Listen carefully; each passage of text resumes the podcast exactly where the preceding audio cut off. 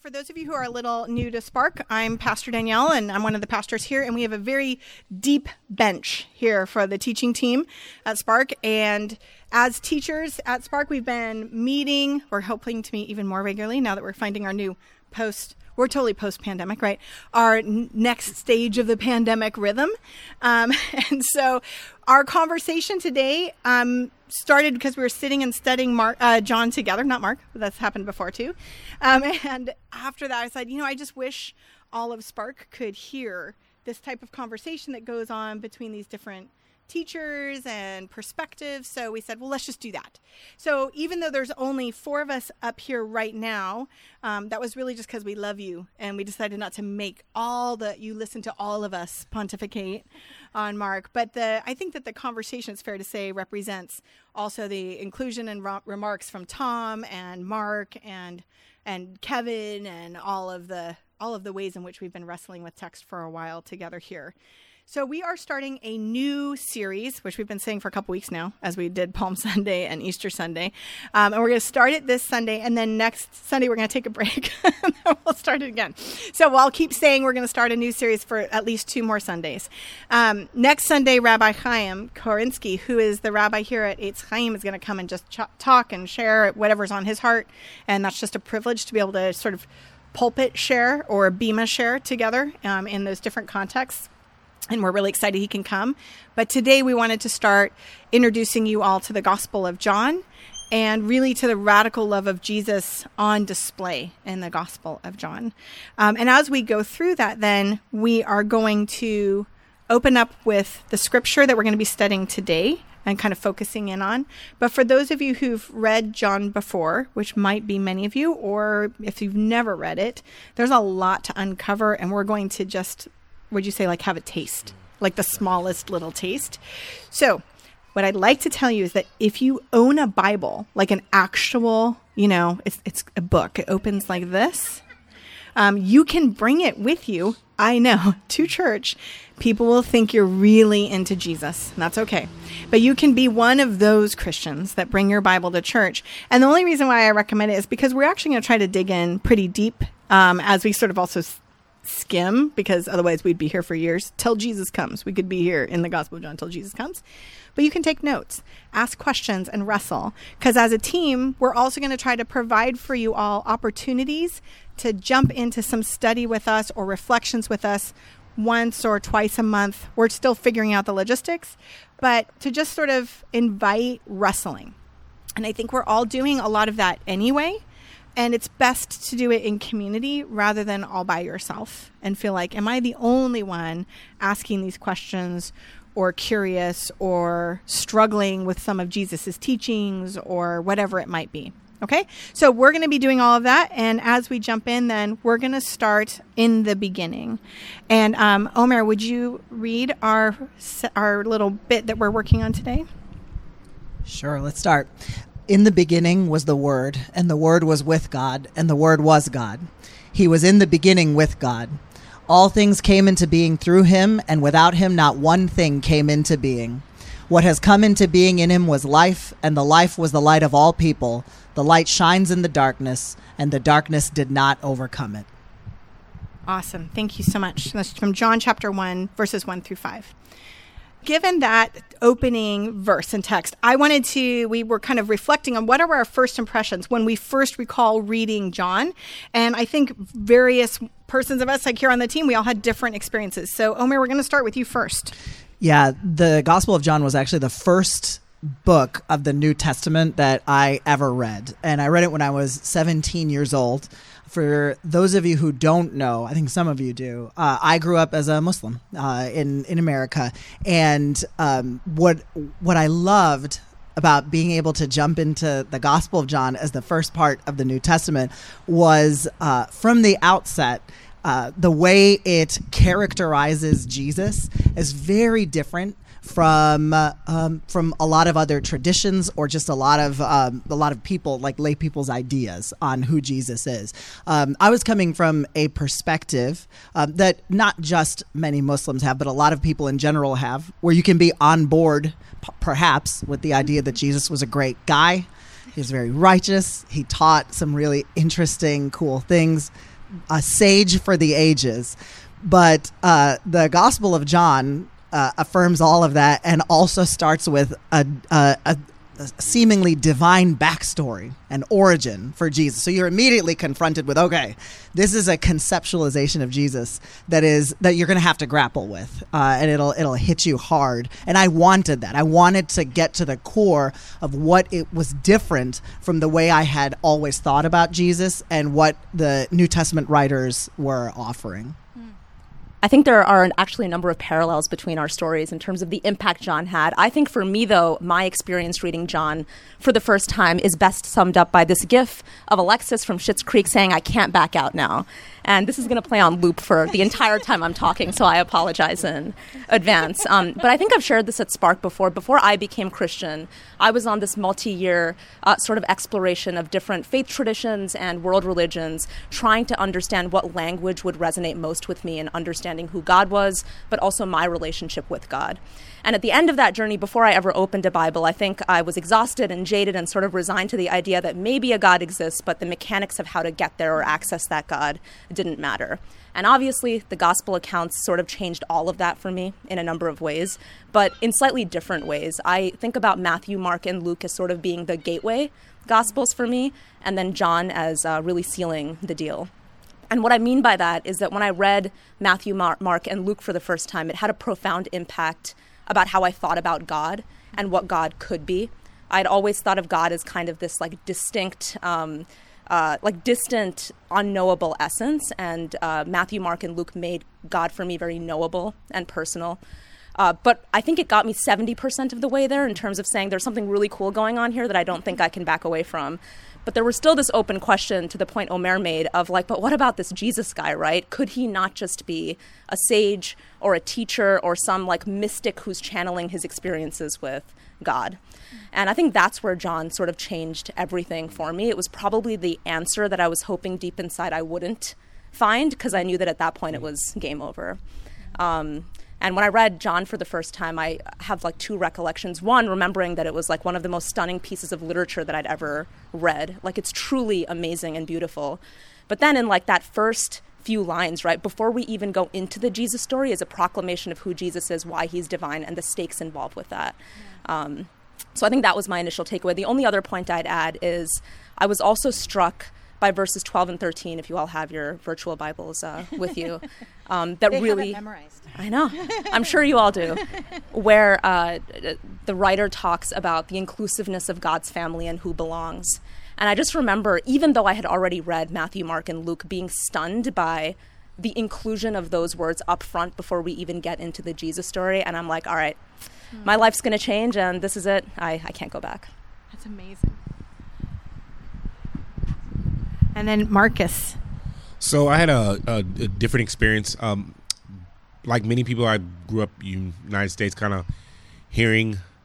Well, really, it's a, it's a Baptist tradition. My my grandparents come from the South, East Texas, and you know grew up going to school a certain way. So I think I had to remember John three sixteen, and which was easy because if you're of a certain age, um, they, we used to have sporting events. So you'd see like on Monday night football or like a random baseball game, someone having up John three sixteen. So I think I was really young, and that kind of piqued my interest. And you know, you go to church and things like that, and then I came to faith on my own uh, at 20, so kind of in those early college years. And I thought, okay, the thing I should do is read the Bible. So, kind of reading it, reading Matthew, Mark, and Luke, it I'm I'll be the first to admit it was kind of redundant and a little boring. not not to say that like uh, and, I, and I'm a competitive person, so it was like I have to know this and yeah, you know, because I've got to defend my faith. And then John, it hit different. You know, it, it it was built different. It was constructed different. It's it's and it was really amazing. It's kind of like the uh, Golden State Warriors, that little three lineup they have going on right now. It's just it's just built different. Um, just hits different. Uh, there's a guy named Gable Steveson. I would all encourage you to check him out. He was an Olympic uh, freestyle wrestler, 120 kilograms. My sport was wrestling in college, and uh, he is really a he is a, he's a really big man that moves differently than other people, and like much like John. Not to say that he's like the Gospel of John, but it's just you can see something that sticks out in such a way that even from the non-average person, like if you're not involved in the sport of basketball, you can look at the way the Golden State Warriors three like play, and you're like, whoa, like this is highly entertaining. What am I watching? I'm engaged. Same thing with a guy like Gable Steveson. He's so entertaining that even if you don't know anything about amateur wrestling, you're like, this big body is moving another huge body around in such a way that you can't help but to be drawn in and be engaged. And I think that's the way John is as well, is like there's something about the way the writer writes it, the way it's put together, the way the wording is, and, and the way Jesus starts to what we'll we'll get into it, but he just draws you in that you have to get engaged and go like, "Whoa, who is this Jesus?" Because it's so different from the synoptics or the the similar gospels. Mm-hmm. Yeah. And Marcus, you also talked about how your engagement with John from the beginning was sort of like we find out these like I am statements or these different characteristics of the gospel and feel like we have to defend them. But you have a different take on that from your impression. Yes. Um, I think initially, kind of coming from the evangelical culture, it was like, all right, apologetics. You have to defend the gospel or, or you have to defend Jesus. But I think that the way Jesus starts, he kind of invites us into the story. So, like I was saying before, because it's written in such a way these I am statements are so drawing us into the person of Jesus. They draw us into why would Jesus say, I am the bread of life? Why does he make these strong, definitive statements about himself that diverge so so much from just like just a good teacher? Again, you know, we can take truths from different philosophers and different um different faith traditions, but then you have this person who says, I am the bread of life. Before Abraham was, I am. And it does something in such a way that these statements really make people feel some type of way. You know, like like wait, why are they trying to like oh, why are they trying to throw him off a cliff right now? Like hey, they, what they grabbing stones for? Or you know, it's so so again these I am statements, these statements he makes about himself stand against the the government order at the time because again, Caesar saw himself as a divine entity, and you got this shepherd. I mean, well, not shepherd, but you got this carpenter from Little Nazareth saying, uh, "I'm that guy. Like I'm that dude. Like I am him." You know, so um, because we've been taught to tra- uh, traditionally kind of defend it and say these are these proof statements, you know, it, what if we weren't meant to just defend it and let Jesus kind of speak for himself? Let the text and these statements and Jesus draw us into the story of who he is. And I grew up Lutheran uh, in Northern California. And so every single Sunday, we said the Apostles' Creed. And it starts, in case you don't know it, is like, I believe in God the Father Almighty, creator of heaven and earth, and Jesus Christ, his only Son, our Lord, is conceived under the power of the Holy Spirit, born of the Virgin. So, I mean, like, it's just theology, like, shum, just theology, all that, right? Straight, hey? So when I read John, I was like, oh, yeah, right? Like, nothing shocking here at all in the beginning was the Word, and was with God, and Word was God, and God was with God in the beginning, and through Him all things were made. Right, because I am Trinitarian. Like that was just built in early on as a Lutheran. I don't think I actually even knew the phrase John three sixteen. Like I did not know that. If I had seen it at a sporting event, it it read it it did not engage with me at all. But if you had said, "Is Jesus pre-existent?"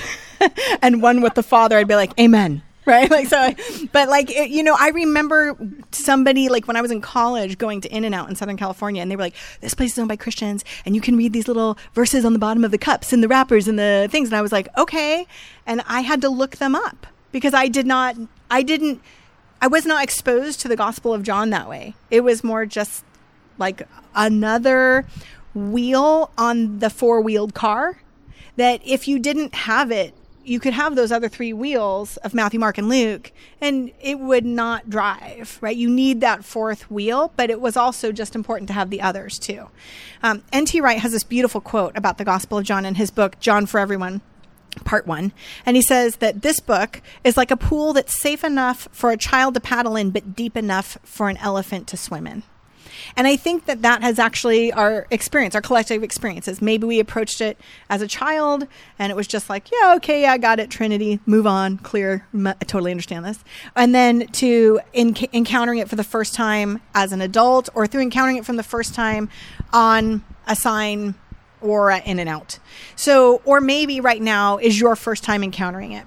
And whatever it, wherever you're at in that process and however you might have approached John in the past or might approach John right now, we hope that you feel free to be safe in the pool and dog paddle or just swim deep with the elephants in that whole process.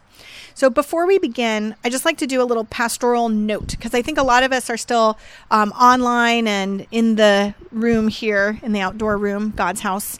Um, many of us are doing a thing that people like to talk about online a lot called deconstructing and I'm deconstructing, they're deconstructing, we're deconstructing, or I have deconstructed my faith, or I'm in the process of, and all of those kinds of things. And sometimes when you're in that process of deconstructing, um, which is just question asking and trying to think through, it can feel very frightening. Now, you can look at your like um, fixer upper house and go, oh my goodness, I've torn the place to shreds. I've trashed the house. I didn't like any of the pictures of the art that was up on the wall. And I'm in this space um, that I'm, I'm kind of feeling a little bit, I don't want to be in anymore, but I don't know where to go. And then sometimes we're in, right in the middle of it. So I've cleaned out the garbage and I'm in the process, but it still doesn't have any cabinetry up. I still can't really live in it we're hoping that through our joint collective study and wrestling and question asking in the Gospel of John, that we will move from a before and after, like, you know, nice remodeling kind of, uh, is it TLC? What are the shows that do that? I don't. I don't have. There are like HGTV. forty of them. There are ten channels okay. that do. I don't. Thank you. I don't. I don't have channels at my house, so I only see what I try to find. um, so we have this before and after, right? And you can feel like you know you don't want to nobody wants to stay in the trashed house. And it's really hard to stay in a house that is not fully built because you need water and you need food and all that stuff. And I'm hoping that by the end, we might not be, um, we can still, if deconstructing is important to you, it's totally fine. I like the term remodeling. I don't have to tear everything down. Um, but sometimes I can look at that and say, I don't I don't like that anymore. Like I my house needs to be bigger now. It needs to be shaped differently for the life that I'm in and I'm going to do some remodeling, but I don't have to sell everything and move. Um, or or maybe I do. And all of that's welcome at Spark. So the way I like to think about it is that we're going to build some shelves. And that as we build those shelves, um, you then, as you read through John or read anything else or encounter things in life, you'll have a place to put that book, to put that bit of information. And when I was looking for a picture of shelves, there was like a um, DIY said how to build stronger sag-proof shelves. And I think that this is important. Um, one of the things we try to do at Spark is try to re-examine again and again and again our assumptions regarding the text, our assumptions regarding Jesus, because we know that God is so much bigger than our understanding. We, as Paul says, we see through a glass dimly and darkly, um, but we also know that there are things that we can know, and the Gospel of John actually pushes on this quite a bit. Like you kind of can't just walk around and say, well, we'll see. Maybe he's this or this. It starts right at the very beginning in the verses Omer read. In the beginning was the Word. And it and that's a pretty incredible thing. So, really, just quickly, here's some shelves building. Who wrote this gospel? Yeah, so th- I think this is a, a good place to start in that uh, it speaks to uh, how difficult uh, simple questions to the Gospel of John can be. Um, there are a lot of different ideas put forward. You probably, the one you're most familiar with is that John the Apostle, um, the one who spent time with Jesus during his life, is the one who wrote the Gospel of John. Um, if you look into that with any level uh, of effort, then you realize it's far less clear that that's the case. There, uh, there are other challenges too, because there is the Gospel of John, and there are other books in the New Testament for Second and Third John. There's Revelation, and basically, uh, each one of those books Sometimes people wonder if they were all written by the same person or each one written by different people or any combination thereof uh, in between all of those. And there are different names for some of the other writers, like, oh, John the Elder, John of Patmos, there's John the Apostle, John Rando Duffy, John, right. John Lennon. Did, uh, yeah, like you just you put them forward, and really they did- like as part of it is like, well, there were a lot of Johns back then. Scholars will say that maybe it's one of these that we don't we don't even know, and um, and part of the an underlying thread to this too that you'll see uh, throughout reading the Gospel of John is this uh, this figure, the beloved disciple, uh, that occurs uh, throughout the gospel, and and the testimony of the gospel is really framed through that person. And again, there are questions. Well, is that is the beloved disciple the one who wrote the whole thing? Is there another editor who's taking the beloved disciple story and putting it together? Is can you just say John the apostle is the beloved disciple, uh, and so on? Lazarus. Yeah, my my personal. I'm like, hey, look, if we're all going to speculate, then I think the best case is that the beloved disciple is Lazarus, and um, they. I think that accounts for a lot of the um, some of the strange details uh, about that disciple. One of which being towards the end of the Gospel of John, there is a debate among the disciples about like there's a legend growing that the beloved disciple might live forever and Jesus is like, "Look, what's it to you?" And who who could you develop a legend about that around other than perhaps someone who came back from the dead? so either way, this just speaks to like this uh, scholarship is varied in trying to understand what's going on there. But then ultimately, though, the um, the knowing exactly who wrote it is not uh, that's not going to make or break the value that you get out of the Gospel of John. The way we were talking about it is that the it's the testimony, and to your point about the I am statements, the stories speak for themselves, right? And that that's what we have to grapple with. In um, Anchor Bible Dictionary, when you look up authorship of John, it says, amongst other things, this The authorship of the gospel is not easy to determine. Many are willing to simply plead ignorance on this question and confess that there is too little data upon which to build a viable thesis. And that conclusion proves to be the most prudent. Honesty dictates that the identity of this mysterious figure must remain unknown and that speculations are finally fruitless. So just you know, full confidence. So when you open up your study Bible, like when I open up my NIV study Bible, it's like authorship John. It just tell it doesn't it doesn't add any of the like well maybe and it could be and we don't know and maybe there's this and that. And then you go to the scholars and they're like we don't know. And even they were doing a whole like he slash she. And I'm like oh who would the she be? And then people are like well it's Mary Magdalene. I'm like no she's already at the tomb. And then referring I mean it's like all it gets complicated. So here's the thing. It's a really good book and we should read it and study it. And whoever wrote it thank you thank you jesus right? Thank you for writing that uh, the next question that we wrestle with is when was this gospel written? And people, again, like to have a varied date. Some people will date it very early, like it was written in 40 CE. And other people will say, no, no, it was written as late as a 110 CE.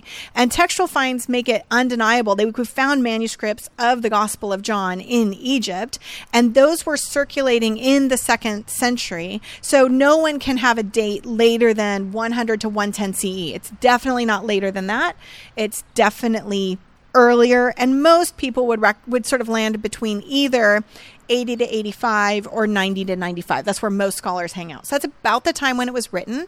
And now you can kind of think about all of the other things that had happened prior to that time or within that time, like the falling of the temple in 70 CE, the destruction of the temple in, in Jerusalem. So, do, different things that might be informing the gospel writer, whoever they may be, um, the gospel writer's world that they're in. And to whom was the gospel written? Well, it was written, it was written about events that happened in Israel, in the Levant, in Judea, in Galilee. It was about the events in the life of Jesus in that space, but it was written to whoever would read it which included then Jews, Greeks, Romans, and anybody else, Ethiopians, everybody who wanted to read this text in that ancient Near Eastern world, sort of surrounding the Mediterranean. Now, if we go to the traditional view, which is that the Gospel of John was written by a, a person named John, um, who also wrote then, of course, one, two, and three John, and was also John the Revelator, and that John was just really, really young, and that's how he could live really, really old to write all of those books and be, and and also that's why he was like snuggly with Jesus um, at the at the Passover meal, right? Because and why he could run so fast, and why he could run to- so fast, right? Yeah, super fit.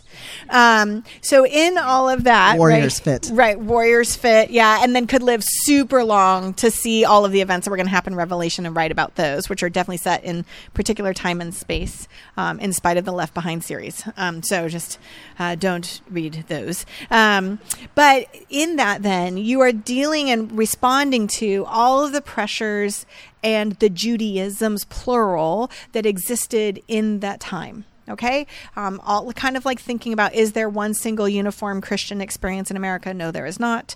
And if you were trying to write to Christians in our world today, you knew that the message was going to go out to lots of different places, and people would read it through those different frameworks. Um, that being said, as we've already mentioned, when you read the Gospel of John, I think immediately you're like, one of these things is not like the other, right? and so we're going to have Sydney uh, sort of talk a little bit about how the Gospel of John is distinct. But when I, just as an example, I was going, I think, I'm like, I think people have handed me pockets, pocket text of the Gospel of John. I don't know if you ever say it, like, I remember one Halloween, somebody was like trying so hard. And um, the streets were just littered with Gideon New Testaments. With like the, I was like, that those kids want candy, and you're not going to help. But they and handing them out like these little pockets, of, pocket of John things. It's not there we go. Okay, so when I searched, I could find, you know, little pocket guides to the Gospel of John. And I was like, well, I wonder if they do that for the others. And no, for Matthew, Mark, and Luke, there is zero search results. Nobody ever makes a pocket version of Matthew, Mark, and Luke. Like those dudes do not make the cut. John is the only one that gets to become pocket sized and carry around. And that's kind of weird, right? So Sydney's going to help us sort of understand the distinctive of John with the others. I first want to say that I appreciate how much that Sesame Street reference was as applicable to your childhood as it is to mine. So that was great. Uh, Are you suggesting there's an age gap here? not at all. Um, but like Pastor Danielle said, we often talk about Matthew, Mark, and Luke here and John here, right? And so let's dig into why that is. We often talk about the former three gospel accounts as the synoptics. And the word synoptic comes from the root synoptikos, which means to see as a whole or to see with one eye. And that's also where the word synopsis comes from right? And the reason why we use that word to describe Matthew, Mark, and Luke in particular is because those three gospel accounts strongly parallel each other in content, in arrangement, um, in specific language, and I also think in overall intention, right? Where obviously there are key distinctions between the three gospel accounts. They were written uh, for slightly different audiences. They're emphasizing slightly different points about Jesus' ministry and uh, you know why the kingdom of God matters. But in aggregate, there's a significant amount of shared material between those three accounts. The other thing is that there's also uh, a degree of interdependence between these three accounts, right? And if you're really wanting to go into this rabbit hole, you can Google something called the synoptic problem uh, to dive into the scholarly debate that people have about the specific relationship between Matthew, Mark, and Luke. Which one came first? What was the original source material? All that fun stuff. Um, but on all of those dimensions that uh, I just spoke about, John is very distinct, right? It's distinct in content, it's distinct in writing style, it's distinct in what it considers to be the period of time that Jesus' ministry happened in. But I think most importantly, it's distinct in its intention. So while the synoptics are very focused on telling us all about um, the kingdom of God and uh, what the kingdom of God on earth looks like, John isn't really concerned with the kingdom of God. John is concerned with Jesus' divinity. So there are kind of these classic story plot points that we don't find in John that we find in the synoptics, right? We don't have a Jesus birth story or a baptism. We don't have Jesus' temptation in the wilderness. Uh, we don't have a record uh, in John of Jesus' institution of the Last Supper in the way that we see it in the other gospel accounts. What we do have, though, is pages and pages and pages. And again, if you look at your live Bible, it's all in red of just Jesus talking about himself, of theologically heavy monologues that tell us all about who Jesus is, his divinity, and why it matters, right? Um, I think that there's a quote that some scholars use that I found really helpful, which is that in John, the proclaimer becomes the proclaimed. Right? So the person announcing the kingdom of God in the synoptics uh, becomes the key subject uh, of John in many ways. And uh, so that was a helpful way of framing it for me. So I, I think um, in the next section that we're going to talk through, we'll we'll get through the like those opening verses and what the big takeaway should be to help us have the right frame of mind moving forward. The uh, one of the big concepts that comes up almost immediately is this idea of logos. So that's the Greek word for word. Uh, when we talk about the word of God, in the beginning was the word, and um, there is uh, I think in trying to dissect what those very dense phrases could mean people and scholars for a long time took an approach where um, one you just try to think of like well what what does the word word mean in english? And start there trying to piece that together. And then there's another very common approach which is to say well in the in the in greek philosophy like in the greco-roman world what was their conception of the word? And so there are all these discussions around well well the the word was this concept in greek philosophy through which you could like understand all that is like rational and coherent and true in the world and there's a lot a lot of pages that that you can write about that my reaction to a lot of that uh, reading through that was like, oh, g- cool. But like the the the thing is, I think what that perspective misses uh, is also the same thing that can happen uh, if you make the mistake that um, Danielle was trying to have us avoid earlier to point out that there is a Jewish and Greco-Roman audience to the gospel.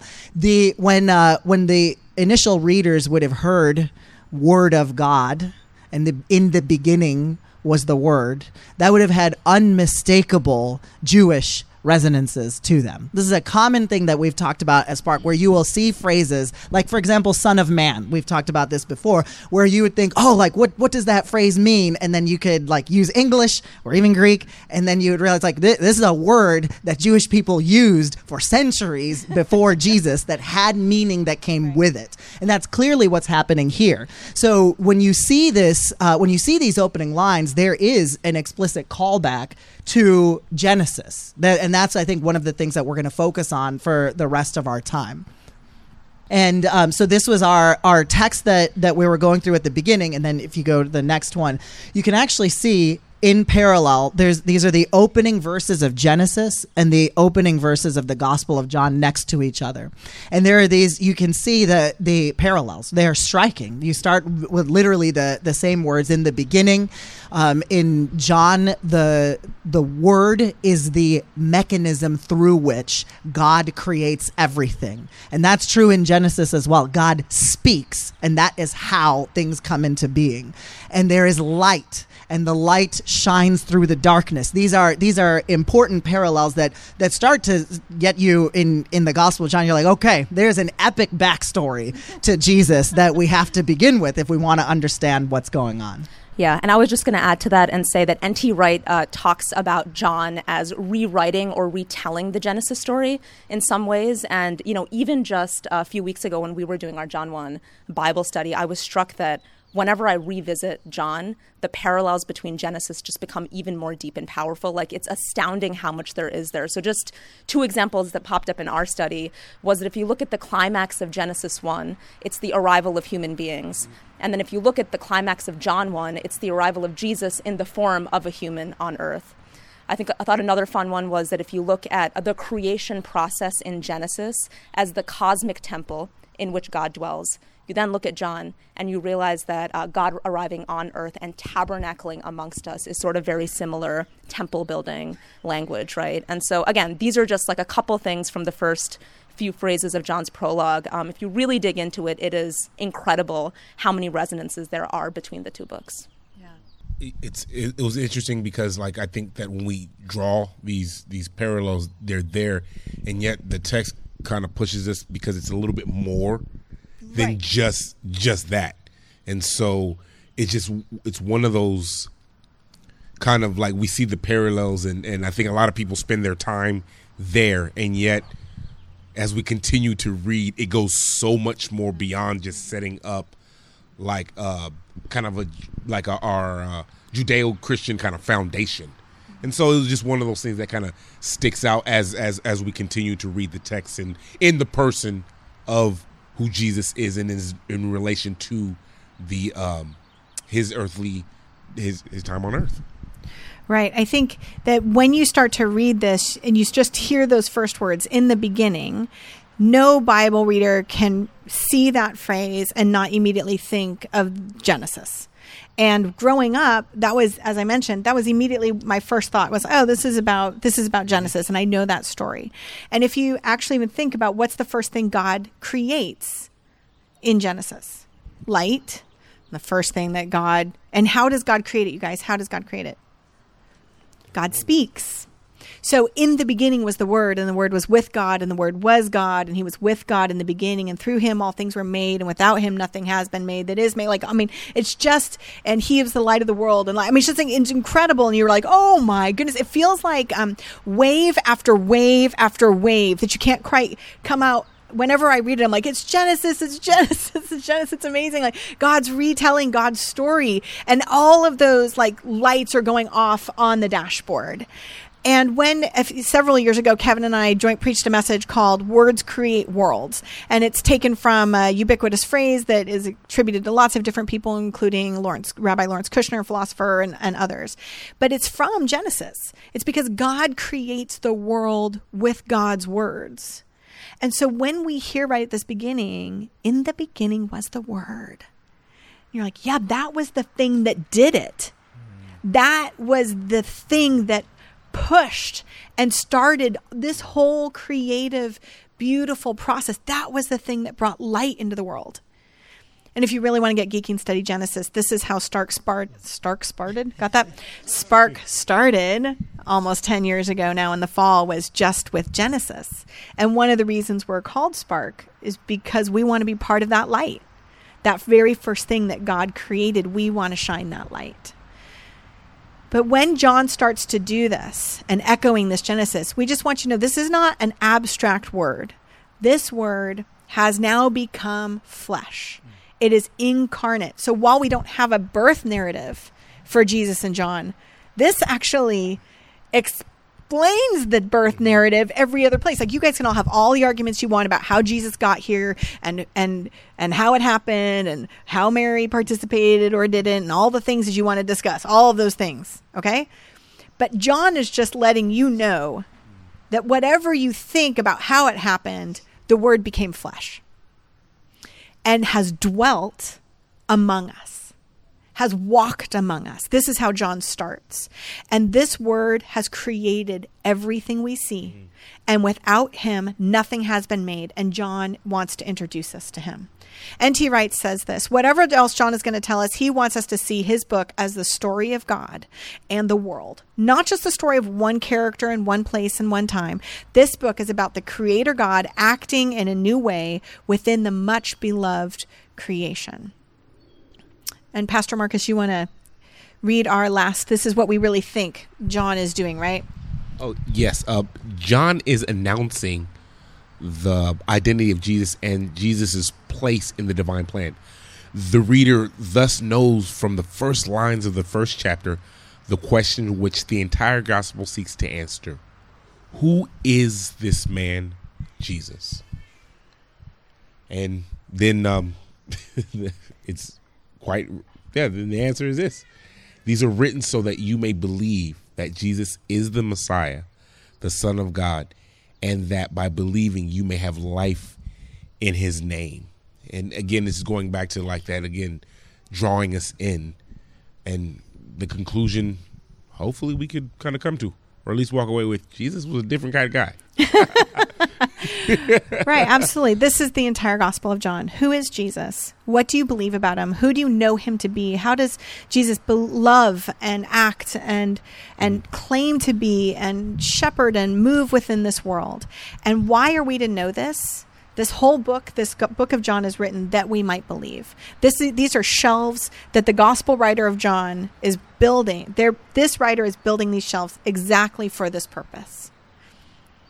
And now, Pastor Marcus, you're going to help yes. us lead into a time, yeah? You know, a big portion of the uh, latter part of John is spent in that kind of, well, actually, it is that Last Supper, that from John, really John 13 on, and that's where we get a meat of who Jesus is, who he proclaims to be, and this that last little message of with the disciples. So, with that being said, we will follow in the tradition, and we will uh, participate in communion. So, uh, for in the night which uh, he was betrayed, our Lord Jesus took bread, blessed it, and broke it, and gave it to his disciples, saying, "Take, eat. This is my body, given for you. Do this in remembrance of me." Likewise, after supper, he took a cup, gave thanks, and gave it to them, saying, Drink this, all of you. This is my blood of the new covenant, which is shed for you and for many for the forgiveness of sins. Do this as often as you drink it in remembrance of me. All are welcome at this table as we celebrate communion.